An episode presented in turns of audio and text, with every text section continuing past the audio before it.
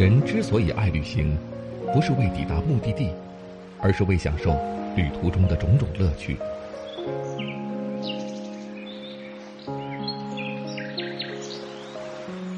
如果问我旅行的意义是什么，我也不知道。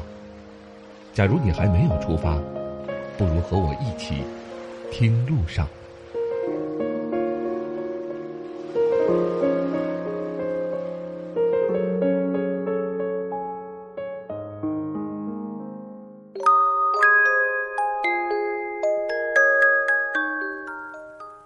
各位喜马拉雅的朋友们，大家好，欢迎来到巴老爷的声音世界，这里是听路上，我是巴超。说到中国的超一线城市，很多人都会想到北上广深这四个超级大城市。许多人对这些城市的印象，大部分都是霓虹闪烁、摩登现代。的确，这四个城市不论是城市建设还是经济活力方面，都是时代的佼佼者。不过，在这些城市繁华的背后，依旧保留着很多旧时的记忆，让这些高速发展的城市仍然充满历史的底蕴和烟火的市井气。在广州，有许多从千百年前就留下的古代建筑，也有延续着很久的市井的街道，充满了很多人儿时的记忆。提到广州，很多人都会想到这里是中国服装批发最大的城市，中国有一大部分的服装都是从广州批发而来。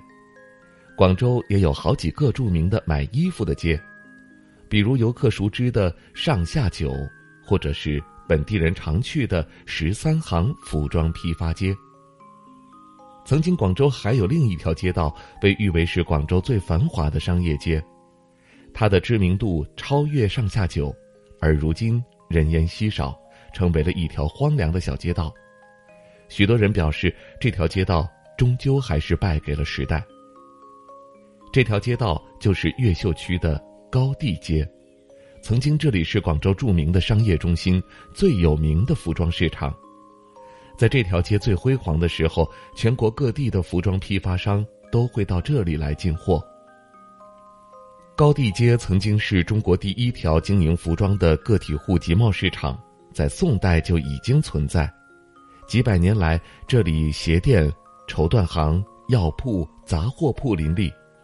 清代以经营鞋帽布匹及苏杭杂货闻名，随着时代的发展和外商的引入，高地街出现了更多经营成衣、洋服的店铺。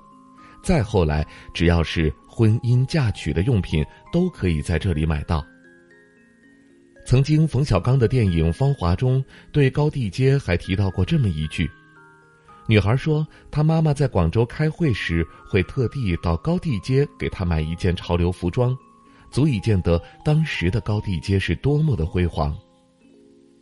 以前的高地街就像是广州服装街的代名词，许多人来到广州，第一个就是想去高地街转转，淘一淘最新款的服饰。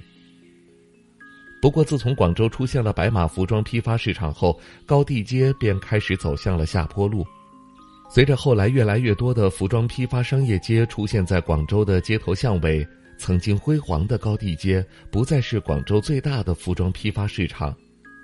有人说它败给了经营，有人说它败给了时代。无论是出自什么样的原因，这条街最终还是没落了。现在再来到高地街，已经看不到几个游客了，很多的店铺也已经关门转行。再也没有当年的繁华景象，让人唏嘘不已。不知道您曾经去过高地街吗？您到广州一般会喜欢到哪儿去淘衣服呢？欢迎大家留言来发表您的看法吧。好了，也感谢各位收听我们这一期的《听路上》，下期节目我们再会。